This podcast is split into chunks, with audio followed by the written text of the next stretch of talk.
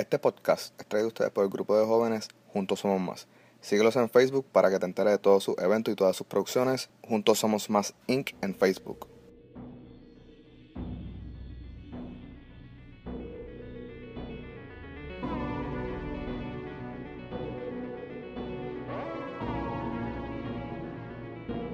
Saludos y bienvenidos a otro nuevo episodio de Al Momento de El único podcast de True Crime en español que está allá afuera ahora. En español. Somos el único. So, bienvenidos si estás escuchando este podcast por primera vez. Lo primero que les quiero decir es que este es el podcast donde no hablamos nada, nada, nada, pero nada de cosas sensibles. Y si tú estás más que bien con eso, pues eres más que bienvenido a quedarte. Digo el único podcast de True Crime en español, porque como siempre enfatizo, hay miles personas en inglés. So, este es el único que habla este tipo de situaciones y casos en español. So, este podcast es para toda la comunidad de Latinoamérica, ¿ok? Y a la gran, gran comunidad que está en España, que nos está escuchando. So, un saludo a España, como siempre. Un saludo a México, que está súper presente eh, en lo que son siempre los, analíticos del podcast. Esta, eh, yo había hecho un llamado la semana pasada para que me escribieran eh, qué, qué, qué aplicación están utilizando más para escuchar el podcast. Y resulta que para mi sorpresa, de la noche a la mañana, porque esto fue una sorpresa para mí también, la más utilizada es Spotify. So, está bien rara. Yo no uso Spotify para nada. yo sé que Spotify tiene la opción de podcast. Pero yo no uso Spotify para nada. Yo uso Apple Podcast porque para mí es la más simple. Pero de verdad me quedé sorprendido. No pensaba que iba a ser Spotify. Pero eh, los números no mienten. Ustedes me lo dijeron y me lo dice eh, los analíticos del podcast que la más utilizada es Spotify. So, muchas gracias a las personas que me escribieron gracias a todas las personas que, que me escribió sobre el caso de mi pana Gilito. Eh, yo creo que los números de Gilito subieron. Eh, gracias a todos ustedes que, que parece que fueron a ver los videos. Yo no les voy a mentir. Yo pasaron dos días de la semana pasada que yo, yo tenía tanto coraje, pues, tenía estrés del trabajo. Y mano, me sentía como Gilito. Y me puse a ver hasta videos de Gilito como que para identificarme con alguna situación. Pero, mano, Gilito estaba a otro nivel, ¿sabes? Y ese podcast tuvo un montón de feedback de personas que no sabían quién era Gilito. Eh, y de verdad me, me, sentí bien satisfecho porque les puse a Gilito ya en el estatus de leyenda, como les dije. So, de verdad me sentí súper satisfecho de que personas me hayan dicho, yo sabía quién era esa persona por sus videos, pero no sabía que ya no estaba con nosotros y que sufrió una trágica, eh, un trágico final así. So, este, eso fue parte del feedback que recibí. So, muchas gracias de nuevo a todas las personas que me escriben todas las semanas, que están escuchando el podcast por primera vez. Como siempre les digo, por favor, eh, solamente les pido que por favor compartan el podcast con algún otro familiar o amistades o con personas que tú creas que le vaya a gustar el podcast. Y una vez ya lo hayas compartido, vayan a la parte de abajo de eh, cualquiera, Apple Podcasts, Teacher, Spotify, y dan un buen review, ¿ok? So, nada, mi gente. Esta semana vengo con otro caso de Puerto Rico. Eh, y yo creo que ya hemos cubrido como cuatro casos corridos en Puerto Rico. Soy ya para los próximos espero estar tocando unas localizaciones diferentes. Eh, pero esta semana era un caso que yo, yo honestamente no me había sentido tan identificado con, con una persona. Ok, este, para mí de verdad, mientras más yo investigué a esta persona, se me hacía tan similar a mi mejor amigo que ya no está aquí con nosotros. Y una vez yo terminé el caso, yo decía, mano, qué gran parecido tenía esta persona a mi mejor amigo. So, de verdad tocó fibra bien, bien, bien sensible en mí. Eh, so, nada, de verdad no, no sabía que, que, esto iba a suceder. Eh, hoy vamos a hablar de la vida y la trágica muerte de Héctor el Macho Camacho. So, una superestrella eh, del boxeo en Puerto Rico, un superatleta. Eh, so, de verdad espero que, se disfruten esta historia, de verdad mi gente. Yo me la disfruté, me, tocó, llegó cosas sentimentales en mí, pero fue, fue una gran, gran investigación, ¿ok? So, nada mi gente, vamos a comenzar esta historia, pero no antes de que ustedes tienen que conocer los auspiciadores de este podcast. Meraki en Facebook. Meraki es la persona que a mí me hace mis productos personalizados si yo llego a ir a España al Festival de Cine, créanme que me voy a ir con productos personalizados de Meraki. Busca Meraki en Facebook para cualquier producto personalizado. Y a la super gente creativa de Juntos Somos Más Inc. Busca ese corrillo de personas en Facebook para que te enteres de todos los talleres que están dando a las comunidades de Puerto Rico, ¿ok? So, nada, mi gente, vamos a darle al episodio de esta semana.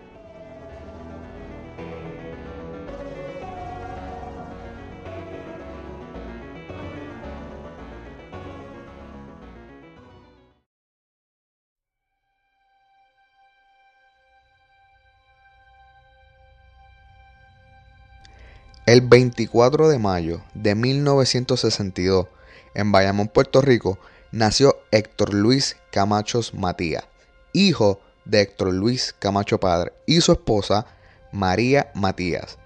Héctor era el menor de cinco hijos, su hermano Félix y sus hermanas Raquel, Estrella y Esperanza. Ya que este era el hijo menor, Camacho Padre, Camacho Padre le puso el sobrenombre Macho cuando era niño, su familia se trasladó a un complejo de vivienda pública llamado James Weldon Johnson en el Spanish Harlem de Nueva York, donde comenzó una serie de situaciones que con el tiempo formó la imagen, la ideología y la actitud del macho.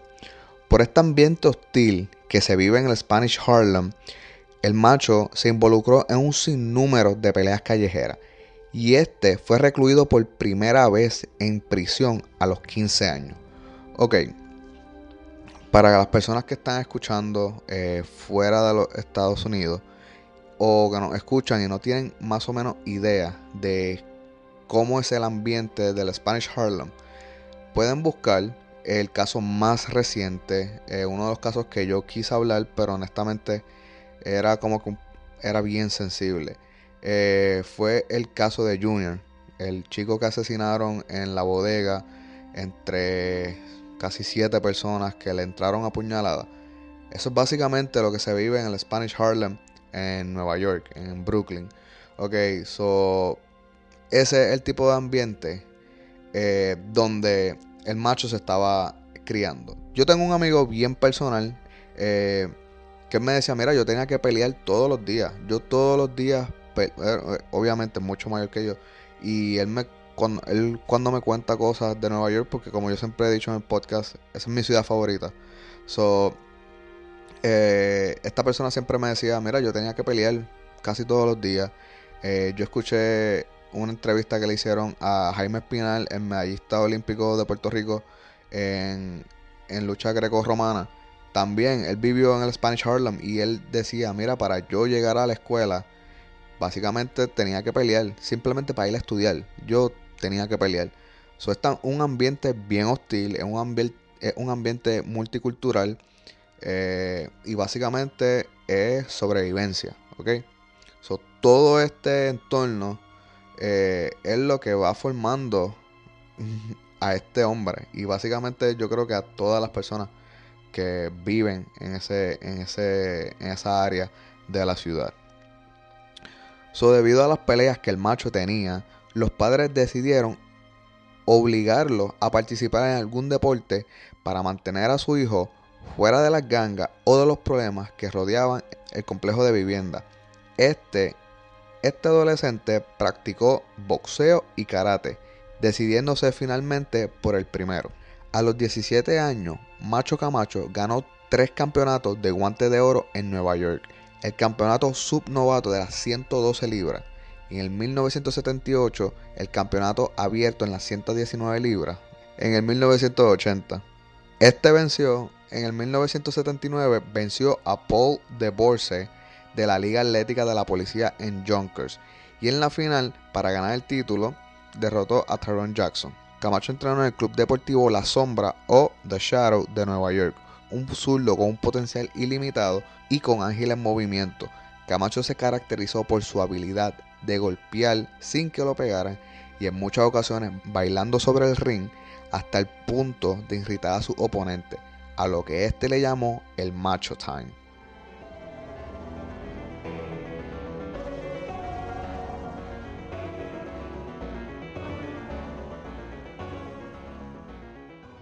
El boricua no tardó en debutar como profesional y lo hizo el 12 de septiembre de 1980. Gracias a su estilo agresivo y su forma de ser arriba del ring, Camacho se ganó el respeto del público. Macho Camacho obtuvo un récord invicto que lo llevó a tener su primera oportunidad por el título mundial el 7 de octubre de 1983, donde venció a Rafael Limón por decisión unánime. Continuó su carrera con cero derrotas hasta el 1985, con donde tuvo un combate con Freddy Roach, que hoy en día es considerado uno de los mejores entrenadores del boxeo. Este ha entrenado entre los grandes nombres de Manny Pacquiao, Miguel Cotto y hoy en día uno de los mejores novatos puertorriqueños, Alberto Explosivo Machado. Para este momento, el macho Camacho era el espectáculo del boxeo. Este cautivó a todo el público con varios factores y esos iban desde la ropa que usaba para entrar a los combates, sus bailes dentro del combate, la rapidez con la que esquivaba los golpes de sus oponentes, las burlas y los comentarios que le hacía a su oponente dentro y fuera del ring. ¿Ok? Este tipo vendía taquilla. Eso es simple. Es, esa combinación eh, de promover esas peleas así, vendía taquilla. ¿Ok? So, eso era. Eso, eso era todo. ¿Ok? Fuera del ring, el tipo. El macho vivía como un rockstar. ¿Ok?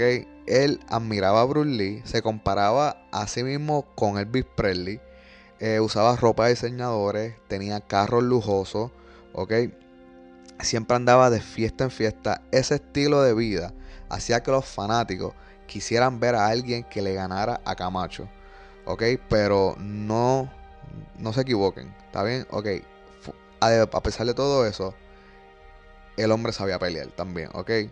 Eh, era súper, súper dotado en el área del combate. Y un, ejemplo de hoy en día eh, es decir, Floyd Mayweather, ¿ok? Lo mismo. Bocón, eh, le gusta hablar sobre su dinero, sobre todas sus ganancias. Eh, y a la gente no le gusta y quisiera que le dieran, pero es un súper super dotado, un súper atleta, ¿ok? So ese es el ejemplo que les puedo dar hoy en día, ¿ok? Esa posibilidad eh, fue casi hecha realidad porque en el 1986 Macho Camacho, con un récord de 29 victorias y 0 derrotas, se enfrentó a Edwin Rosario, un puertorriqueño que se tomó la tarea de quitarle el invicto al macho. Y esa pelea fue un choque de realidad para el macho, ya que Edwin Rosario parecía tener leído al macho y supo dónde conectar todos sus golpes durante toda la pelea. ¿Ok? El macho le dio, el macho se vio en peligro de derrota. Y no solo eso, sino también de recibir un knockout. ¿Ok? Todavía, eso es una de las peleas del macho más argumentada. Por lo mal que lució Camacho. Y aún así por recibir la victoria al final del combate. ¿Ok? Luego del 1986, Macho Camacho recibió, continuó con su invicto hasta el 1991. 11 años de estar en el spotlight, o sea, de, estar en, la, en el ojo público y con un récord de 38 y ceros, Camacho sufrió su primera derrota ante Greg Hugen por decisión dividida, al que Camacho luego venció en su revancha en mayo de ese mismo año. Pero a su vez había otra persona que en el mundo del boxeo daba mucho de qué hablar Y esta persona también comenzó su carrera profesional como boxeador en el mismo año que Camacho, pero su récord de combate era superior, ya que esta persona tenía oponentes diferentes cada mes. ¿Ok? Hoy en día, algún boxeador máximo pelea dos o tres veces al año. Esta persona tenía un oponente diferente cada mes. Esto es completamente no recomendable para la salud de un deportista de combate, ¿ok? Ni para los futbolistas. Los futbolistas tienen que, que, que, jugar una vez a la semana por el contacto físico que reciben, ¿ok? Este hombre luchaba, perdonen, no luchaba, peleaba, boxeaba una vez cada mes, ¿ok? Eso es sumamente no recomendable, ¿ok? Esta persona era la leyenda de México, Julio César Chávez, que para el 92, cuando se enfrentó al macho, tenía un récord de 82 peleas ganadas con 0 derrotas. ¿Ok? 82 peleas en 11 años. Perdón, 12 años.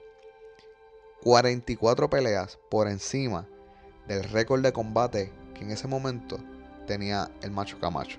44 peleas por encima. Eso es un récord asombroso. So, esta era esta era, era la pelea que todo el mundo quería ver. Era una de las peleas más esperadas por todos los fanáticos del boxeo. Y más cuando es una de las rivalidades más conocidas en el boxeo. Ha sido México versus Puerto Rico. Y de eso hay muchos ejemplos, ¿sabes? De los que más se me ocurren. Trinidad, Félix Trinidad versus De La Hoya, Miguel Coto versus Margarito, Miguel Coto eh, versus El Canelo, ¿sabes?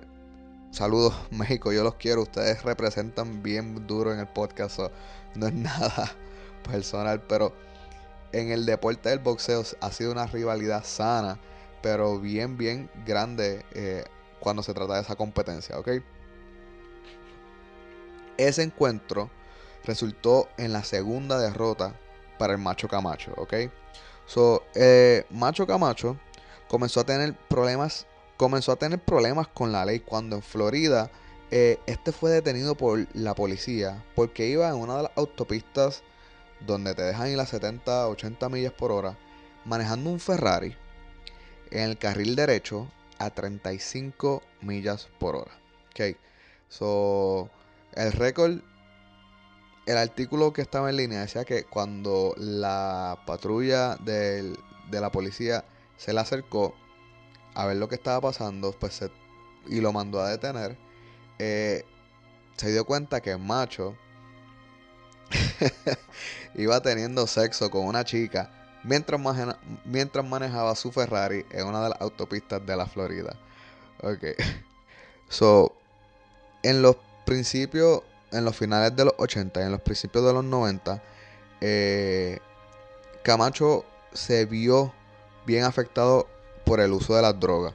En ese momento su entrenador Billy Gales le dijo a un periódico llamado el USA Today que su peleador estaba ahogándose en las drogas y que no pensaba que iba a regresar. Eh, el macho, como les dije, tenía una vida muy muy rápida. Eh, esto iba desde alcohol, drogas, mujeres, eh, era arrestado frecuentemente por peleas. Eh, era bien, bien fuerte la vida de fiestas que este llevaba. Muchas personas dentro de la, del mundo del boxeo decían que esta persona, el macho Camacho, eh, pariciaba más fuerte que Mike Tyson. Eh, yo honestamente no, no entiendo la referencia, me imagino que era que Mike Tyson era igual pero nunca he, indagado en la vida de Mike Tyson. Pero muchas personas eh, pues decían que el macho pariciaba más fuerte de lo que lo hacía Mike Tyson. So, al parecer eso es mucho que decir. Eh, cuando yo haga la investigación les diré. Pero el macho estaba on fire, ¿ok? So, aún con la vida que llevaba Héctor Camacho, este solía entrenar, vender sus peleas podía combatir nuevamente volver a su vida rápida, ¿ok? So, a pesar de la vida rápida que llevaba dentro del boxeo, el nombre del macho Camacho significaba mucho, ¿ok? So, dentro, pues dentro de otras peleas que el mundo del boxeo deseaba ver, era entre dos puertorriqueños, ¿ok? So, y estas peleas, y esta pelea era el macho Camacho versus Félix Tito Trinidad, ¿ok? En Puerto Rico, Puerto Rico es una isla muy pequeña. Puerto Rico, la gente que nos escucha afuera de Puerto Rico, Puerto Rico tú le puedes dar la, la vuelta completa a toda la isla en cuatro horas, ¿ok? So, una isla súper pequeña. Pero los atletas que nosotros hacemos en Puerto Rico, de verdad, son bien, bien buenos. Los artistas que nosotros sacamos de Puerto Rico son bien, bien buenos. Es una isla bien pequeña, pero está bien, está llena de personas súper talentosas, ¿ok? Yo me atrevo a decir que nosotros hemos tenido grandes boxeadores de gran talla, calibre y con un corazón grandísimo. Pero en Puerto Rico, el más adorado, sin miedo a equivocarme, siempre va a ser Tito Trinidad. ¿Ok? Tito paralizaba la economía del país en sus peleas, ¿ok? Este hombre, cuando llegaba a la isla después de sus combates, era obligatoriamente, había que movilizar a la policía para mantener el control solamente, ¿ok? Eh, las victorias de Tito Trinidad eran celebradas como si fuera despedida de año, ¿ok? Así de grande eran las peleas de Tito, así de grande era el amor que Puerto Rico le dio a Tito Trinidad durante sus años activos como boxeador. ¿Ok? So, en ese momento, ver estos dos grandes peleadores de la misma isla, esto se llevó a cabo en 1994, donde Camacho resultó ser derrotado por el gran Félix Tito Trinidad. Pero algo que distingue a Camacho en su carácter es que el macho luego de una derrota solía regresar dispuesto a continuar peleando y de nuevo, como les dije al comienzo, esto es algo que es su carácter desde su juventud, que lo, que lo tenía en las peleas callejeras donde tenía que pelear casi toda la semana. Esa actitud, esa sobrevivencia, esas experiencias forjaron el carácter de Camacho, ¿ok? So, luego de la derrota en el 94 contra Trinidad, Camacho continuó su carrera, continuó su carrera sin perder una pelea hasta el 1997, con un récord de 63 victorias y 3 derrotas. El macho Camacho se enfrentó a un oponente más joven que él en el 1997 y este nuevamente, una de las leyendas de México, eh, Oscar de la Hoya, que venció a Camacho por decisión unánime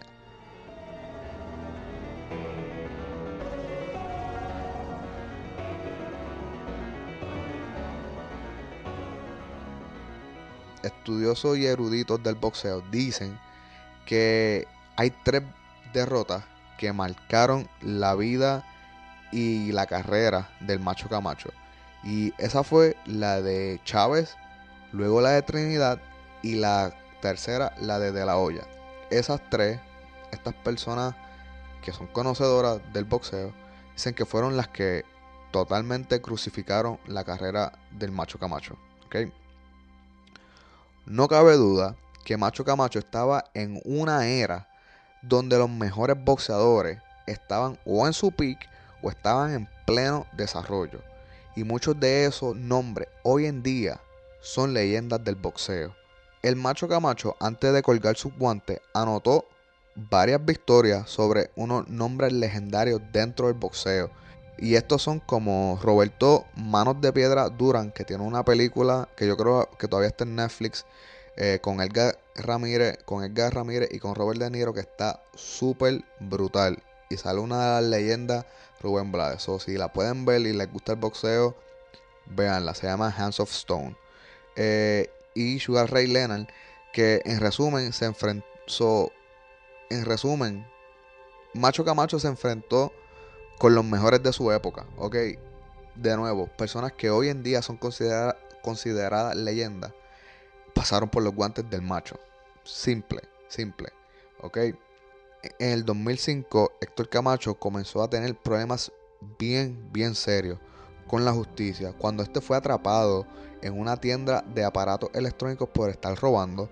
Eh, tenía sustancias controladas en él y también y cuando se encontró y se, cuando se declaró culpable admitió haber estado bajo el efecto de éxtasis durante durante el momento de esos robos. Camacho colgó sus guantes y decidió dar por terminada su carrera como boxeador profesional en el 2010 con un récord de 79 victorias y 6 derrotas, alcanzando el récord de, ser campeón en tres diferentes categorías. Ese récord luego fue roto y superado por Miguel Cotto cuando, se lo, cuando logró ser campeón en cuatro diferentes categorías. Ok, so este hombre de verdad eh, era un gran, gran atleta, un gran deportista. Sí tenía una vida bien descontrolada, eh, pero dentro del ring eh, tenía un nombre que, que, que se tenía que respetar. ¿ok? algo que no cambió, y es que a pesar de su retiro, eh, Héctor continuó con su vida de fiesta, alcohol, mujeres y drogas.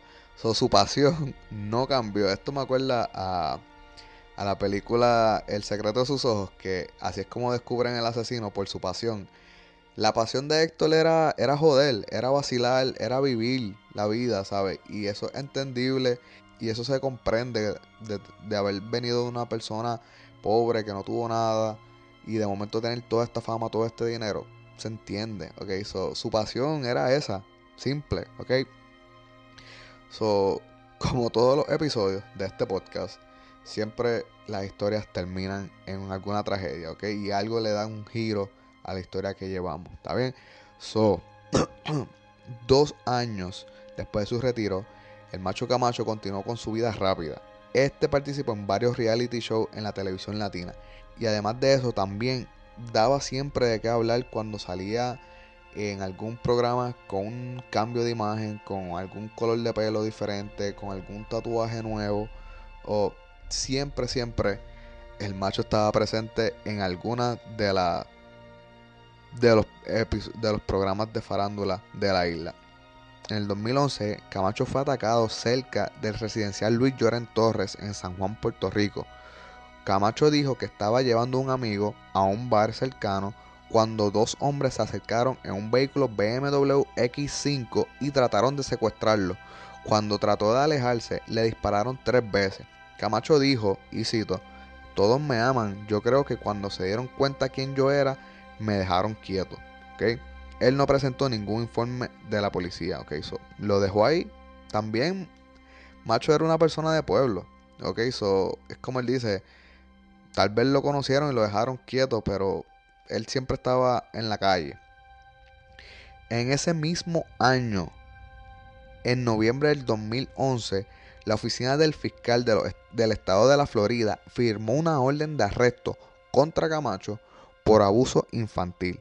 Este fue acusado de haber atacado físicamente y herido a uno de sus hijos adolescentes en su casa con la ex mujer de Héctor Camacho Camacho se entregó a las autoridades de la Florida en abril del 2012, luego de pagar una fianza de 5 mil dólares en la cárcel del condado Orange en Orlando.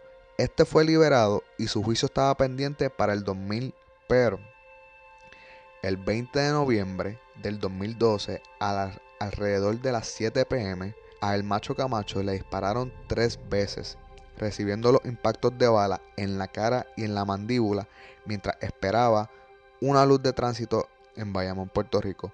Camacho, de 50 años, estaba sentado en el asiento del pasajero de un Ford Mustang de un amigo cuando recibió los disparos de unos desconocidos que detuvieron su vehículo al lado de donde se encontraba Camacho. El conductor del vehículo, Adrián Mojica Moreno, un amigo de la infancia de Camacho, murió al momento de que los perpetradores abrieron fuego contra ambas personas. Camacho fue llevado al Hospital San Pablo en Bayamón, Puerto Rico, donde se afirmó que se encontraba en estado crítico. La policía que investigaba el incidente dice que encontraron nueve bolsas de cocaína al poder de Mojica y una en el auto que alegadamente ambas víctimas compartieron. Ok, la autopsia que le hicieron a Héctor Camacho dice que una de las balas que perforó la mandíbula izquierda de Camacho fracturó su quinta y sexta vértebra cervical, alojándose en su hombro derecho y formando una lesión en su arteria carótida que restringió el flujo sanguíneo a su cerebro. Por un momento, los médicos anunciaron que se esperaba que, Camacho sobreviviera, pero que podría estar paralizado.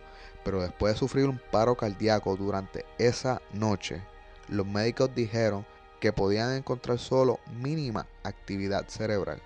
La mañana después del tiroteo, Rafael Rodríguez Mercado, el director del campus de ciencias médicas en Puerto Rico, le afirmó a un periódico local que Camacho tenía una muerte cerebral.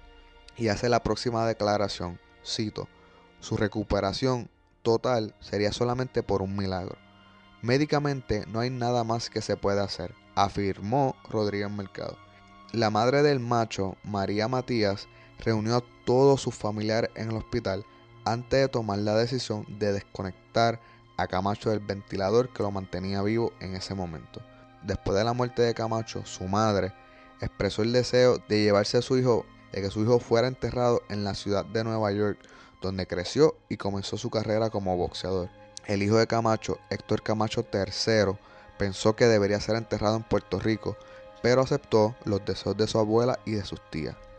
Antes de llevarse el cuerpo de Camacho a los Estados Unidos, el cuerpo del boxeador estaba en el Departamento de Recreación y Deportes de Puerto Rico en Santurce.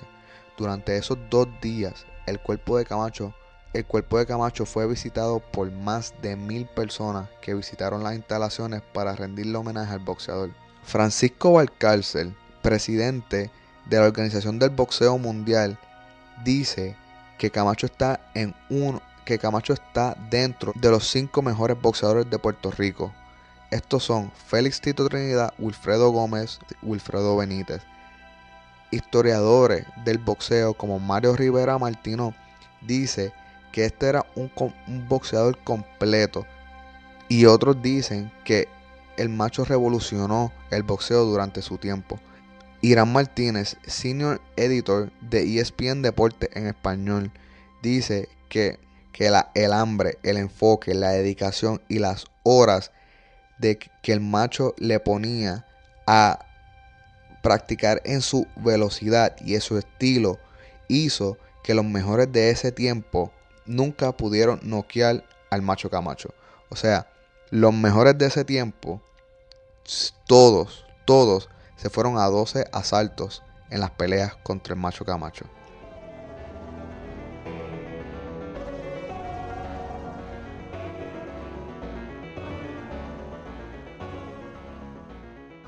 So ahí lo tienen mi gente, la historia de esta semana, eh, el triste final de la carrera de uno de los mejores eh, boxeadores de Puerto Rico.